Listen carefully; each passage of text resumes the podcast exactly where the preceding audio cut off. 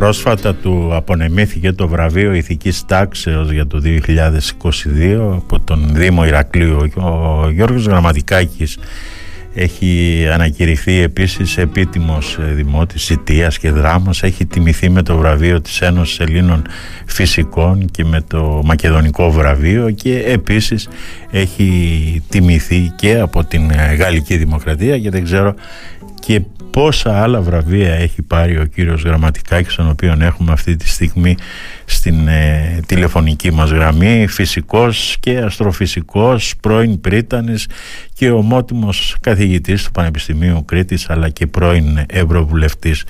Κύριε Γραμματικάκη την καλημέρα μας από το Radio Me Καλό μεσημέρι κύριε Σπυριδάκη. Χαίρομαι που σας ακούω σε καινούρια διάσταση από ό,τι καταλαβαίνω το Radio Me Μάλιστα. Λοιπόν, ε, κύριε Γραμματικάκη, ε, πώς αντιμετωπίζει ο Γιώργος Γραμματικάκης όλα αυτά τα βραβεία; Να σας πω, η αλήθεια είναι ότι δεν με ήλκιαν ιδιαίτερα οι βραβεύσεις και οι τιμές, είναι γνωστό. Ναι. Ε, όταν όμως ήρθε το πρώτο βραβείο που νομίζω ήταν από τη Σιτία που με ανακήρυξε επίτιμο δημότη ε, χάρηκα πάρα πολύ. Με συνέβη με ένα τόπο αγαπημένο μου, τη Σιτία ε, και από τότε δεν δυσαρεστούμε, ας το πω ευγενικά, από τα βραβεία. Μάλλον τα χαίρομαι και ιδιαίτερα το βραβείο του Δήμου Ηρακλείου, αφού βέβαια το Ηράκλειο υπήρξε και ο τόπος γεννήσεώς μου. Το χάρηκα πολύ και ευχαριστώ όλο τον κόσμο που έδειξε με αυτόν τον τρόπο την εκτίμηση στο πρόσωπό μου. Η αλήθεια είναι κύριε Γραμματικάκη ότι έχετε κάνει πολλά, έχετε βρεθεί εκτός από το Πανεπιστήμιο και το Ευρωκοινοβούλιο στο Μουσείο Νίκος Καζαντζάκης, στη λυρική σκηνή. Δεν μιλάμε βέβαια για το συγγραφικό σας έργο και για την αρθρογραφία σας. Ποια ανάγκη οδήγησε τον Γιώργο Γραμματικάκη να συνδυάσει την επιστήμη με την τέχνη; Αυτό είναι ένα πολύ βαθύ ερώτημα και χαίρομαι που το κάνετε γιατί από ένα σημείο και πέρα είδα ότι η επιστήμη από μόνη της ε, έχει μεν σπουδαία επιτεύγματα και σε αυτήν οφείλεται η πρόοδος του ανθρώπου σε μεγάλο βαθμό αλλά δεν άγγιζε τον εσωτερικό κόσμο του ανθρώπου. Η επιστήμη φαίνεται, δεν είναι έτσι, είναι ψυχρή. Ε, μιλάει με εξισώσεις, μιλάει με πειραματικά δεδομένα και ο άνθρωπος έχει, είναι γνωστό αυτό, και άλλες ανάγκες, ψυχικές ανάγκες. Να συνομιλήσει με τον διπλανό του, να καταλάβει τον κόσμο από μια άλλη γωνία. Αυτά λοιπόν ήταν και τα δικά μου ερωτήματα που μεταφράστηκαν όπως πολύ σωστά είπατε σε πολλές δραστηριότητες έξω από την επιστήμη. Ε, καμιά φορά μάλιστα τη συνέδεα με την επιστήμη όπως οι εκδηλώσεις για παράδειγμα που είχαν να κάνουν με το φως που έγιναν θεατρικές παραστάσεις στο Μέγαρο Μουσικής. Πολλοί μουσικοί ασχολήθηκαν με τα κείμενα τα δικά μου. Διήβρινα λοιπόν μια δύσκολη λέξη διεύρυνα το μέγεθος της επιστήμης αλλά και το μέγεθος της κανονικής ζωής. Και η ανταπόκριση του κόσμου η πολύ μεγάλη αισθάνομαι ευγνωμοσύνη για τα κυκλοφορίες των βιβλίων μου για παράδειγμα μου είπε ότι αυτός είναι ένας σωστός δρόμος και επομένως όσο περνούσε ο καιρός και τώρα ασχολούμαι με τη σύνδεση της επιστήμης την οποία νομίζω ότι γνωρίζω με την καθημερινότητα του πολίτη και με τις βαθύτερες ανάγκες του. Εάν ε, ξαναγράφατε τον ε, αστρολάβο του ουρανού και της ζωής πώς θα περιέγραφε τον ε, σημερινό κόσμο κύριε Γραμματικάκη; Όχι βέβαια ότι έχει αλλάξει και σημαντικά ο κόσμος μας πέρα από τους ιούς, πέρα από τον κορονοϊό και πέρα από άλλα πράγματα που έχουν γίνει και μέσα στο 2000 ότι έχουν αλλάξει σημαντικά τα πράγματα στον πλανήτη μας από το 2012 που κυκλοφόρησε αυτό το βιβλίο. Ε, είναι πολύ βαθιά η ερώτησή σας και χαίρομαι πολύ. Φαίνεται ότι η ανθρωπότητα δεν αλλάζει, ότι λίγο πολύ ε, κάθε εκατονταετία ας πούμε έχει ένα-δυο πολέμους, έχει πανδημίες. Νομίζω όμως ότι αυτή η περίοδος που ζούμε έχει μια ιδιαιτερότητα και θα την έλεγα επικίνδυνη ιδιαιτερότητα. Γιατί για πρώτη φορά το ζούμε και στην Κρήτη αυτές τις μέρες, φάνηκε ότι ένας μεγάλος κίνδυνος για την ανθρωπότητα είναι η λεγόμενη κλιματική αλλαγή, η κρίση του περιβάλλοντος ας το πούμε έτσι. Αυτή η κλιματική αλλαγή που έχει πια φανερά δείγματα σε όλο τον κόσμο, αν συνδεθεί με τον πολέμο, τον πόλεμο της Ουκρανίας συγκεκριμένα που είναι απολύτως αδικαιολόγητος, σκληρός και αποτρόπαιος. Εάν συνδεθεί με την πανδημία κάνει την εποχή μας και τις μέρες που ζούμε ιδιαίτερα ελπίζω το 2023 να είναι καλύτερο πολύ πιεστικές για τον άνθρωπο. Ε, έχουμε αποκτήσει πάρα πολλά άγχη, ας το πω έτσι πάρα πολλές ε, αγωνίες για το παρόν και για το μέλλον. Η πανδημία, ο πόλεμος, η ακρίβεια και επιπλέον η κλιματική αλλαγή που δεν ξέρουμε πόσο γρήγορα θα φανεί ακόμα περισσότερο και πόσο γρήγορα θα επηρεάζει την καθημερινή μας ζωή. Ε, όλα αυτά λοιπόν κάνουν τον, τον χρόνο μας που έρχεται και την εποχή που ζούμε θα έλεγα ιδιαίτερα ευαίσθητη, δεν θα πω τη λέξη κρίσιμη και χρειάζονται ριζικές αλλαγές σε όλα τα μύχη και τα πλάτη των ενδιαφερόντων μας για να αντιμετωπίσουμε αυτές τις δυσκολίες. Επαναλαμβάνω συνέχεια ότι πρέπει να ανακαλύψουμε ορισμένες αξίες που τις έχουμε λιγάκι ξεχάσει δηλαδή την αλληλεγγύη, το σεβασμό προς το περιβάλλον, την έγνοια για το διπλανό μας, την έγνοια για την πατρίδα. Ε, αυτά λίγο τα βάλαμε στο περιθώριο και τώρα τα πληρώνουμε, νομίζω. Ε, πιστεύετε κύριε Γραμματικάκη ότι καθώς είμαστε στις πρώτες μέρες του 2023 ότι η λέξη βαρβαρότητα έχει αποκτήσει πλέον άλλη έννοια στον κόσμο μας; Ναι, έχει γίνει πολύ πιο οικία δυστυχώς. Δεν μας κάνει εντύπωση. Ε, ζούμε καθημερινά βάρβαρες πράξεις από εγκλήματα αποτρόπαια, από εγκλήματα που δεν τα χωράει ο νους του ανθρώπου. Και τα ζούμε και στην Ελλάδα δυστυχώς. Μέχρι τη σχετική μας ε, κατά κάποιο τρόπο εξοικείωση με τον πόλεμο που είναι δίπλα μας όμως. Η Ουκρανία δεν είναι και σε κανένα απομονωμένο μέλος του πλανήτη. Μέχρι χθες, μέχρι προχθές ήταν τόσο κοντά μας όσο και κάθε άλλη ευρωπαϊκή χώρα. Αυτή λοιπόν η εξοικείωση στη βαρβαρότητα και το είπατε πολύ σωστά ε, πρέπει να μας ανησυχήσει.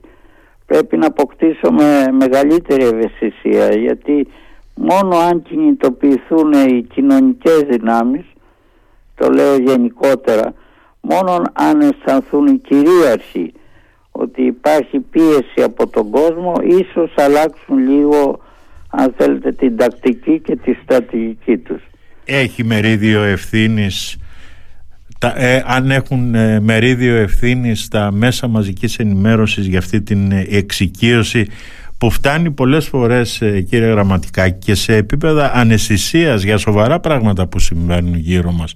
Πιστεύουν, πιστεύετε ότι φταίμε και εμείς οι δημοσιογράφοι γι' αυτό; Ε, ορισμένες φορές θα έλεγα δεν μπορώ να αποκλείσω τους δημοσιογράφους παρόλο που ανέκαθεν στην ιστορία της ανθρωπότητος η ενημέρωση ήταν ένα βασικό στοιχείο. Τώρα η ενημέρωση έχει μπει σε πολλές απόκριφες στιγμές της ανθρώπινης ζωής ψάχνει τη μικρότερη λεπτομέρεια για να μεγεθύνει τις βαρβαρότητες της αυτό δεν είναι υγιές φαινόμενο αλλά θα έλεγα ότι είναι δευτερεύον φαινόμενο μπροστά στην εξοικείωση που ο ίδιος ο άνθρωπος αποκτά σιγά σιγά με τον πόλεμο ή με την κλιματική αλλαγή αύριο ή με τα εγκλήματα τα καθημερινά τα οποία πια μας είναι ένας εφιάλτης.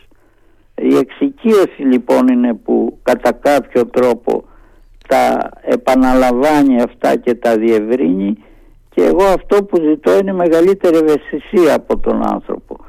Ε, να ενημερώται μεν αλλά να μάθει να αντιδρά κιόλας.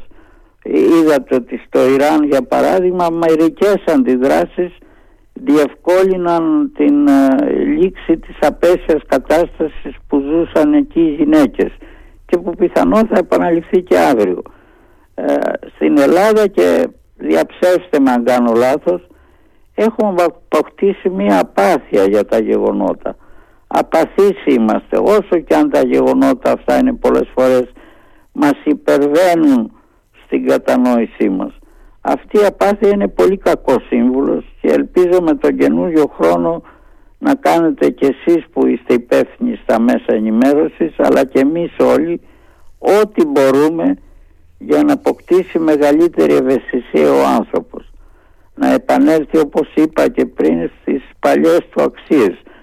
Την αλληλεγγύη, το σεβασμό των άλλων, τη φιλία αυτά όλα τείνουν να εξαφανιστούν το βέβαιο κύριε Γραμματικάκη είναι ότι στην Ελλάδα έχουμε και ανάγκη το λόγο των ε, διανοούμενων που δυστυχώς δεν τον ε, συναντάμε τακτικά πλέον στη χώρα μας.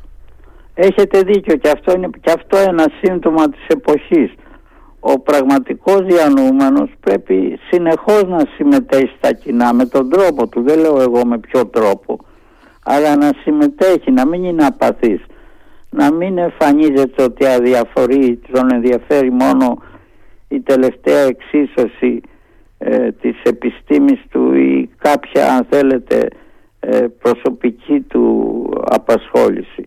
Ο κόσμος είναι κοινός μας, αφορά όλους. Σε ένα από τα βιβλία μου, ίσως το θυμάστε, ε, χαρακτήρισα το σημερινό άνθρωπο μετέωρο. Είμαστε πράγματι μετέωροι. Έχει κλονιστεί η πίστη μας στην πολιτική έχει κλονιστεί η πίστη μας όσους από μας είχαμε σε μια υπέρτερη δύναμη στο, στον Θεό και κυρίως έχει κλονιστεί η πίστη μας το ότι η πρόοδος είναι εξασφαλισμένη. Δεν είναι καθόλου έτσι. Η πρόοδος δεν είναι γραμμική, δεν πάει συνέχεια μπροστά.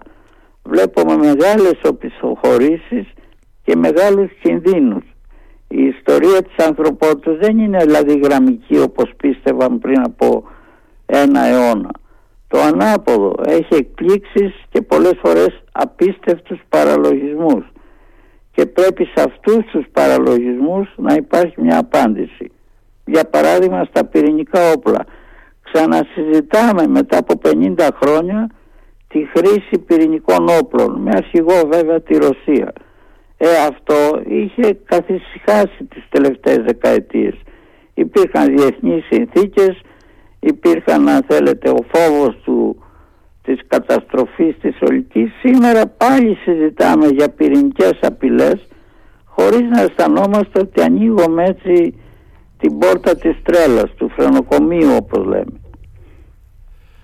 Κάποτε είχατε πει σε μια συνέντευξή σας κύριε Γραμματικάκη γεννήθηκα κάπου στην Κρήτη επειδή όμως πιστεύω στην ύπαρξη εξωγήινης ζωής τελευταία λέω ότι γεννήθηκα απλώς στον πλανήτη Γη με αυτόν τον τρόπο θέλω να θυμίσω ότι το σπίτι μας βρίσκεται σε κίνδυνο και χρειάζεται φροντίδα. Εντάξει, μας είπατε προηγουμένως για την ε, κλιματική αλλαγή. Πιστεύετε αλήθεια, πιστεύει ο, ο, ο Γιώργος Γραμματικάκης ότι υπάρχει εξωγήινη ζωή και αν ναι, αυτή η εξωγήινη ζωή ανησυχεί για τον πλανήτη μας; Ξέρετε μου θέτετε ένα ερώτημα κατά κάποιο τρόπο πάρα πολύ δημοφιλές γιατί ναι. καιρό τώρα το είπατε κι εσείς ε, εγώ πιστεύω στην εξωγήινη ζωή ναι. ε, και με έναν τρόπο θα έλεγα αισθητικό Δηλαδή μου φαίνεται παράλογο, αδύνατο, αντιαισθητικό ένας πλανήτης που είναι περίπου ασήμαντος. Όσο και να αγαπάμε τον πλανήτη μας, όσο και αν είναι όμορφος, αν έχει ωκεανούς, αν έχει ζώα φυτά, αν έχει απίστευτες ομορφιές, είναι μια ασήμαντη κουκίδα σε ένα περίπου άπειρο σύμπαν με δισεκατομμύρια παρόμοιους πλανήτες και ξέρετε οι τελευταίες εξελίξεις επιστημονικές είναι ότι οι πλανήτες που πιθανόν να μοιάζουν με τη Γη είναι πολύ περισσότεροι από ό,τι νομίζαμε. Ναι. Αυτό αποδεικνύουν τα τελευταία διαπλανητικά έτσι, πειράματα που γίνονται. Επομένως ταυτόχρονα αυξάνονται και οι πιθανότητες να υπάρχει και κάπου αλλού ζωή. Τη μορφή της δεν την ξέρουμε, αλλά ας την πούμε ζωή για να χαρακτηρίσουμε γενικότερα το φαινόμενο. Το κακό όμως είναι και αυτό να το τονίσω ότι αν υπάρχει κάπου ζωή δεν είναι καθόλου εύκολο να τη βρούμε ή να, να, να έχουμε μια χειραψία με τον εξωγήινο πολιτισμό. Και ο λόγος είναι πολύ απλός. Και τα πλησιέστερα άστρα και οι πλησιέστεροι πλανήτες στο δικό μας είναι πολύ μακριά για τα ανθρώπινα μέτρα. Χρειάζονται εκατομμύρια χρόνια στο ταχύτερο διαστημόπλιο της σημερινής τεχνολογίας για να φτάσει σε ένα πλανήτη που θα μοιάζει με τη Γη. Ενώ λοιπόν είναι αντιφατικό, ενώ πιστεύουμε και πιστεύω προσωπικά ότι η ζωή δεν είναι αποκλειστικότητα του δικού μας πλανήτη, είμαι ταυτόχρονα βέβαιος ότι τουλάχιστον για τις επόμενες γενιές δεν θα τη συναντήσουμε την εξωγήινη ζωή. Και όπως συνηθίζω να λέω επιγραμματικά είμαστε καταδικασμένοι στην εξωγήινη μοναξιά μας. Σωστά. Ε, ας δώσουμε μεγαλύτερη σημασία στη γήινη μοναξιά που είναι δίπλα μας, είναι στον άλλο, είναι στον εαυτό μας και ας προσπαθήσουμε τη γήινη μοναξιά να παλύνουμε που είναι επίσης οδυνηρή. Τώρα βέβαια θα μου επιτρέψετε και μια άλλη ερώτηση και θα ήθελα έτσι και την άποψη του Γιώργου Γραμματικά και αν πιστεύει ότι το σύμπαν είναι δημιούργημα μιας ανώτερης δύναμης. Ναι, ε, είναι, είναι μια ερώτηση πολύ συνηθισμένη, πολύ ανθρώπινη αλλά στην οποία δεν θα απαντήσουμε ποτέ. Ούτε η επιστήμη βοηθάει σε αυτό, η επιστήμη έχει κάνει μια ολόκληρη θεωρία για το πώς γεννήθηκε το σύμπαν αλλά δεν μπορεί να εξηγήσει γιατί γεννήθηκε ούτε προς την πραγματικότητα τι συνέβη τη στιγμή της μεγάλης εκρήξεως όπως τη λέμε είναι λοιπόν ένα ερώτημα που μας πιέζει, μας απασχολεί, μεταφυσικό ερώτημα αλλά που οποιαδήποτε απάντηση και να δώσουμε ε, θα είναι ασθενική. Εκεί εγώ συμμερίζομαι τα αισθήματα του βέβαια του πολύ μεγαλύτερου και διαπρεπέστερου και από μένα με όλους τους τρόπους του Αλβέρτου Αϊστάιν ο οποίος έλεγε ότι εγώ πιστεύω σε ένα κοσμικό θρησκευτικό συνέστημα. Είναι πολύ ωραία λέξη δηλαδή η απεραντοσύνη του σύμπαντος ο κόσμος μας η ανθρώπινη πολυπλοκότητα όλα αυτά μας προκαλούν ένα θαυμασμό πολύ κοντά στο θείο θαυμασμό στο να πιστεύουμε ότι κάποιο υπέρτερο όν τα κυβερνά όλα αυτό το κοσμικό θρησκευτικό συνέστημα διέπει πολλούς ανθρώπους πολλούς αστρονόμους αλλά και εμένα τον ίδιο έχω θαυμασμό δηλαδή για όλο αυτό τον κόσμο και δεν απαιτώ ιδιαίτερα κάποια ερμηνεία. Μου φτάνει ο θαυμασμός. Μάλιστα. Τώρα λίγο να προσγειωθούμε. Δεν θα δυσκόλεψα. Όχι, καθόλου. Τώρα να προσγειωθούμε λίγο στην ε, πραγματικότητα, να προσγειωθούμε λίγο στην πραγματικότητα του Ηρακλείου. Όταν ε, κάνετε μια βόλτα στο Ηράκλειο, μια ανέμελη βόλτα, τι σας ενοχλεί περισσότερο; Α, και αυτό είναι μια πολύ δύσκολη ερώτηση, γιατί πολλά πράγματα με ενοχλούν στην καθημερινότητα αλλά από την άλλη όσο περνάει ο καιρός ε, το αγαπώ το Ηράκλειο και αυτό το κατάλαβα με τη βράβευση που αναφέρατε. Είναι βιωματική η σχέση με το Ηράκλειο. Και η κύρια έλξη του θα εξηγήσω από την έλξη είναι ότι είναι μια πραγματική διασταύρωση πολιτισμών την οποία συναντούμε και σε κάθε μας βήμα. Άλλο αν δεν την προσέχουμε. Από τα αρχαία, τα βυζαντινά, τα ρωμαϊκά χτίσματα, τις πύλες, τα κάστρα όλα αυτά είναι μια συνεχής παρουσία που έχουν αποτυπωθεί βέβαια και στην καθημερινότητα αλλά και στην ψυχή μας νομίζω. Αυτή είναι η μεγάλη έλξη του Ηρακλείου. Δεν ξέρω άλλη πόλη στην Ελλάδα να έχει με εμφανή τρόπο όλη αυτή τη διασταύρωση. Ε, μέσα σε αυτό, αυτό που με ενοχλεί είναι ότι πολλές φορές εμείς οι Ηρακλειώτες ε, δείχνουμε περιφρόνηση προς αυτό το πλούτο. Ούτε το περιβάλλον προσέχουμε ιδιαίτερα ενώ αυτός ο πλούτος θα αναδειχθεί μόνο μέσα από το σεβασμό του περιβάλλοντος. Δηλαδή τα γνωστά φαινόμενα, τα σκουπίδια φθονούν, ο καθένας παρκάρει όπου νομίζει είτε είναι πεζόδρομος είτε όχι Νομίζω λοιπόν ότι αυτό που με ενοχλεί περισσότερο από όλα στο Ηράκλειο αλλά και στην Ελλάδα γενικότερα είναι ότι δεν σεβόμαστε όσο αξίζει ούτε το περιβάλλον ούτε το διπλανό μας άνθρωπο. Αυτό είναι μια αλήθεια πολύ πικρή. Γίνονται από εδώ και από εκεί προσπάθειες να βελτιωθεί η πραγματικότητα. Οι πεζόδρομοι για παράδειγμα του Ηρακλείου ήταν μια μεγάλη έτσι ε, πρόοδος για την πραγματική καθημερινότητα αλλά και οι πεζόδρομοι καταλαμβάνονται συνέχεια από αυτοκίνητα ή μηχανάκια. Επαναλαμβάνω λοιπόν ο σεβασμός προς την πόλη και το διπλανό μας είναι αυτό που με ενοχλεί περισσότερο η παραβίαση αυτού του κανόνα. Κύριε Γραμματικάκη, η εμπειρία σας στο Ευρωκοινοβούλιο τι σας άφησε σε εσάς προσωπικά; Είναι τόσα πολλά τα διδάγματα που πήρα που θα μπορούσα να κάνω και με ευχαρίστηση με εσάς 10 ώρες εκπομπή. Ε, αν όμως προσπαθώ να αν θέλετε να συμπεράνω ένα βασικό συμπέρασμα που αφορά και την Ελλάδα είναι ότι η Ευρώπη, ο ευρωπαϊκός χώρος έχει συνηθίσει στους συνδυασμούς δηλαδή έχει μεγαλύτερο πολιτισμό στο να λύνει τα προβλήματά του με αμοιβαίες υποχωρήσεις για να φτάσει σε ένα τελικό αποτέλεσμα, σε μια νομολογία.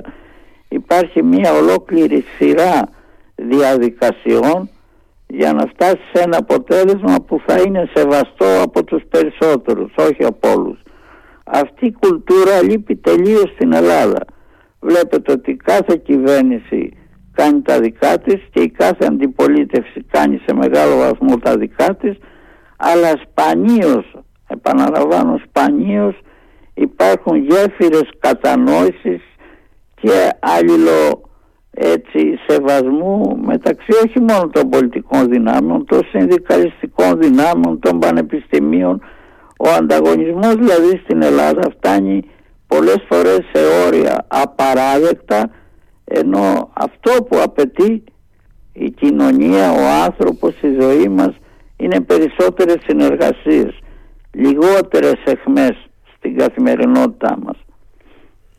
Περιμένατε ότι θα εξελιχθεί έτσι η υπόθεση της Σέβας Καηλή. Φαντάζομαι και εσείς έχετε ζήσει στο Ευρωπαϊκό Κοινοβούλιο την, ε, τη δράση των, ε, από τους λομπίστες και τις λοιπές δυνάμεις που μοιράζουν χρήματα στο Ευρωπαϊκό Κοινοβούλιο με διάφορους τρόπους. Ναι, ε, φυσικά και την έζησα και από τότε έλεγα από εκείνη την εποχή ότι θα πρέπει να μπουν ορισμένα όρια τα οποία τα σκέφτεται τώρα η Ευρωπαϊκή Ένωση έστω με μεγάλη καθυστέρηση γιατί για μένα το πιο προκλητικό φαινόμενο που έζησα και ζούμε όλοι είναι ότι πολλοί άνθρωποι που εκμεταλλεύτηκαν ή έζησαν για παράδειγμα την πραγματικότητα της ευρωπαϊκής ολοκλήρωσης αμέσως μετά σαν να προδίδουν αυτή την ιδέα ε, και ασχολούνται με πολλές δραστηριότητες που είναι αντίθετες τελείως με τα ευρωπαϊκά δεδομένα. Ένα χαρακτηριστικό παράδειγμα είναι ο πρώην ε, διευθυντής κατά κάποιο τρόπο της Ευρώπης το λέω έτσι γιατί εκεί οι όροι είναι διαφορετικοί ο οποίος έγινε διευθυντής της Gazprom δηλαδή της ρώσικης εταιρείας πετρελαίων και αερίου, ο Γένσερ. Ναι. πολλά δηλαδή φαινόμενα ανθρώπων που εκμεταλλεύονται την παρουσία και τις γνώσεις που αποκτούν στο Ευρωπαϊκό Κοινοβούλιο για να αποκτήσουν μετά πολύ προσοδοφόρες, το τονίζω αυτό, δραστηριότητες εκτός του Κοινοβουλίου ακόμα και αν είναι αντίθετες αυτές οι δραστηριότητες με την ύπαρξη και το νόημα της ευρωπαϊκής ολοκλήρωσης. Αυτό είναι ένα φαινόμενο που μπορεί αύριο το πρωί να σταματήσει, να απαγορεύεται δηλαδή αυστηρά η οποιαδήποτε ενασχόληση του πρώην Ευρωβουλευτή, του πρώην Επιτρόπου, του πρώην Αντιπροέδρου για το συγκεκριμένο παράδειγμα σε δραστηριότητες που είναι αντιφατικές με το νόημα της Ευρωπαϊκής Ένωσης. Ε, τώρα τα λόμπι που λέτε βέβαια είναι μια καθημερινή πραγματικότητα νόμιμη πολλές φορές είναι πολύ χρήσιμη η επαφή με αυτούς τους ανθρώπους γιατί σε πληροφορούν για να πάρεις μια δίκαιη απόφαση αλλά βέβαια φτάσαμε στις υπερβολές και την καταστρατήγηση που ζούμε καθημερινά και, και στα λόμπι πρέπει να υπάρξουν λοιπόν περιορισμοί και στην ουσία να επαναπροσδιοριστεί ο ρόλος τους να μην είναι τόσο πολύ στα πόδια του Ευρωβουλευτή. Μάλιστα. Ραδιόφωνο ακούτε κύριε Γραμματικάκη; Είμαι φανατικός. Το λέω. Γιατί το ραδιόφωνο πραγματικά είναι πολύ καλύτερο από την τηλεόραση. Μπορεί να ακούς μουσική, μια ωραία συνέντευξη ταυτόχρονα να προσπαθείς να κατασκευάσεις τον υπολογιστή σου. Σου δίνει δηλαδή πολύ μεγαλύτερες δυνατότητες στο ραδιόφωνο το έχει στο αυτοκίνητο, το έχει παντού. Και χαίρομαι που η σημερινή μας συνάντηση, η συνέντευξη ήταν ραδιοφωνική Τα καταφέρνετε με τους υπολογιστές και με την καινούργια τεχνολογία; Είμαι απολύτως ερασιτέχνης και δεν σκοπεύω να γίνω επαγγελματίας ε, όχι, με αποθούν όλα αυτά. Θαυμάζω ναι. τους ανθρώπους, ναι. ειδικά τους νέους που είναι τόσο καλοί, αλλά εγώ πιστεύω ότι η δική μου εποχή ανήκει σε ένα άλλο πλανήτη και εκεί σκοπεύω να παραμείνω. Μάλιστα. Ίσα ίσα για να κάνω κάποια χρήση. Την ελάχιστη δυνατή θα έλεγα. Να μπορείτε τουλάχιστον να γράφετε ένα κείμενο. Ναι, μέχρι εκεί είμαι. Δεν θα προχωρήσω καθόλου. Και καλά, το, και καλά θα το κάνετε, κύριε Γραμματικάκη. Τώρα, αν σας έλεγα να διαλέξετε ένα τραγούδι, τι θα διαλέγατε, ποιο τραγούδι θα διαλέγατε; Ε, είναι πάρα πολλά γιατί ίσως ξέρετε ότι είμαι και φανατικός στη μουσική ναι. αλλά έχω νοσταλγήσει λίγο το Σαββόπουλο που είναι τυχαίνει να είναι και φίλος μου ναι. και τα τραγούδια του Σαββόπουλου να κάνω μία παρατήρηση γενικότερη αν μου επιτρέπετε. Ναι. Αυτές τις μέρες που είναι εορταστικές και κατά κάποιο τρόπο διαφορετικές από την καθημερινότητα αντιλήφθηκα για πολλωστή φορά, είναι πεποίθησή μου, πόσο απίστευτα πλούσια είναι η ελληνική μουσική. Ε, όπως και να τη δει κανένας, από την έντεχνη, τη δημοτική, την κριτική, τα λαϊκά τραγούδια, με εξαίρεση βέβαια τα λεγόμενα μπουζουκοτράγουδα που δυστυχώς έχουν γεμίσει τις τηλεοράσεις και τα ραδιόφωνα. Αυτή τη κατά κάποιο τρόπο χιδέα και ανόητη μουσική έκφραση που δυστυχώς κυριαρχεί στις μέρες μας. Η καλή λοιπόν ελληνική μουσική και δεν εννοώ φυσικά την συμφωνική εννοώ το Σαββόπουλο, το Θοδωράκη, το Χατζηδάκη το Μαυρουδί που χάθηκε τόσο άδικα πρόσφατα.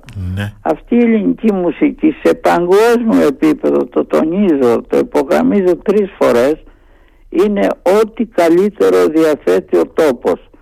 Έχω γυρίσει πολλές χώρες του κόσμου και όλες έχουν λαμπρές μουσικές και παραδόσεις. Καμία όμως δεν έχει το απίστευτο φάσμα και ποιότητα της ελληνικής μουσικής και ο εξιδαϊσμός της επαναλαμβάνω ο καθημερινός με πληγώνει πάρα πολύ.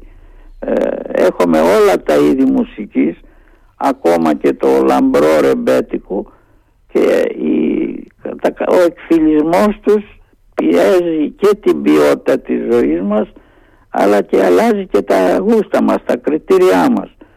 Και το ξαναλέω γιατί μου έκανε εντύπωση τις ημέρες των γιορτών τουλάχιστον οι τηλεοράσεις ήταν γεμάτες από αυτή την κακή μουσική λες και δεν έχουμε τίποτα άλλο. Μάλιστα. Έκανε ολόκληρη διάλεξη αλλά ναι, είναι ένα θέμα που με πονά πολύ. Τουλάχιστον ε, εμείς εδώ κύριε Γραμματικάκη θεωρώ και πιστεύω ότι παίζουμε τουλάχιστον καλή μουσική ως ραδιόφωνο χρόνια τώρα. Εξάλλου το Radio Me είναι ο διάδοχος του Star FM και ένας ιστορικός σταθμός στο Ηράκλειο. Το Star FM το θυμάμαι πολύ καλά και πράγματι ξεχώριζε ως προς αυτό. Και, ναι. και σε άλλα και εύχομαι κάθε καλή τύχη και στη νέα σας προσπάθεια. Να είστε καλά κύριε Γραμματέα. Θα είναι σημαντική προσπάθεια και για την πόλη και για μας όλους που ζούμε εδώ. Κύριε Γραμματικάκη, να σας ευχαριστήσω πάρα πολύ για αυτή Να την είστε ε, καλά. Τι συνέντευξη. χάρηκα τη συνάντησή μας. Και εγώ τη χάρηκα. Εύχομαι να είστε καλά, να δημιουργείτε, να μιλάτε και που, με μια φωνή που εμείς οι υπόλοιποι, ο απλός κόσμος τη- την έχει ανάγκη αυτή τη φωνή. Λοιπόν κύριε Γραμματικάκη σας ευχαριστώ. Να είστε καλά και εγώ ευχαριστώ. Την καλημέρα μας και καλή χρονιά να Και- έχουμε με υγεία κύριε Ας Γραμματικάκη. πούμε ρεαλιστικά καλύτερη από την προηγούμενη. Σωστά, Αν σωστά. δεν είναι τόσο τόσο καλή, ας είναι καλύτερη. Την καλημέρα μας κύριε Να Γραμματικάκη. είστε Την καλά. καλημέρα μας. Να είστε καλά.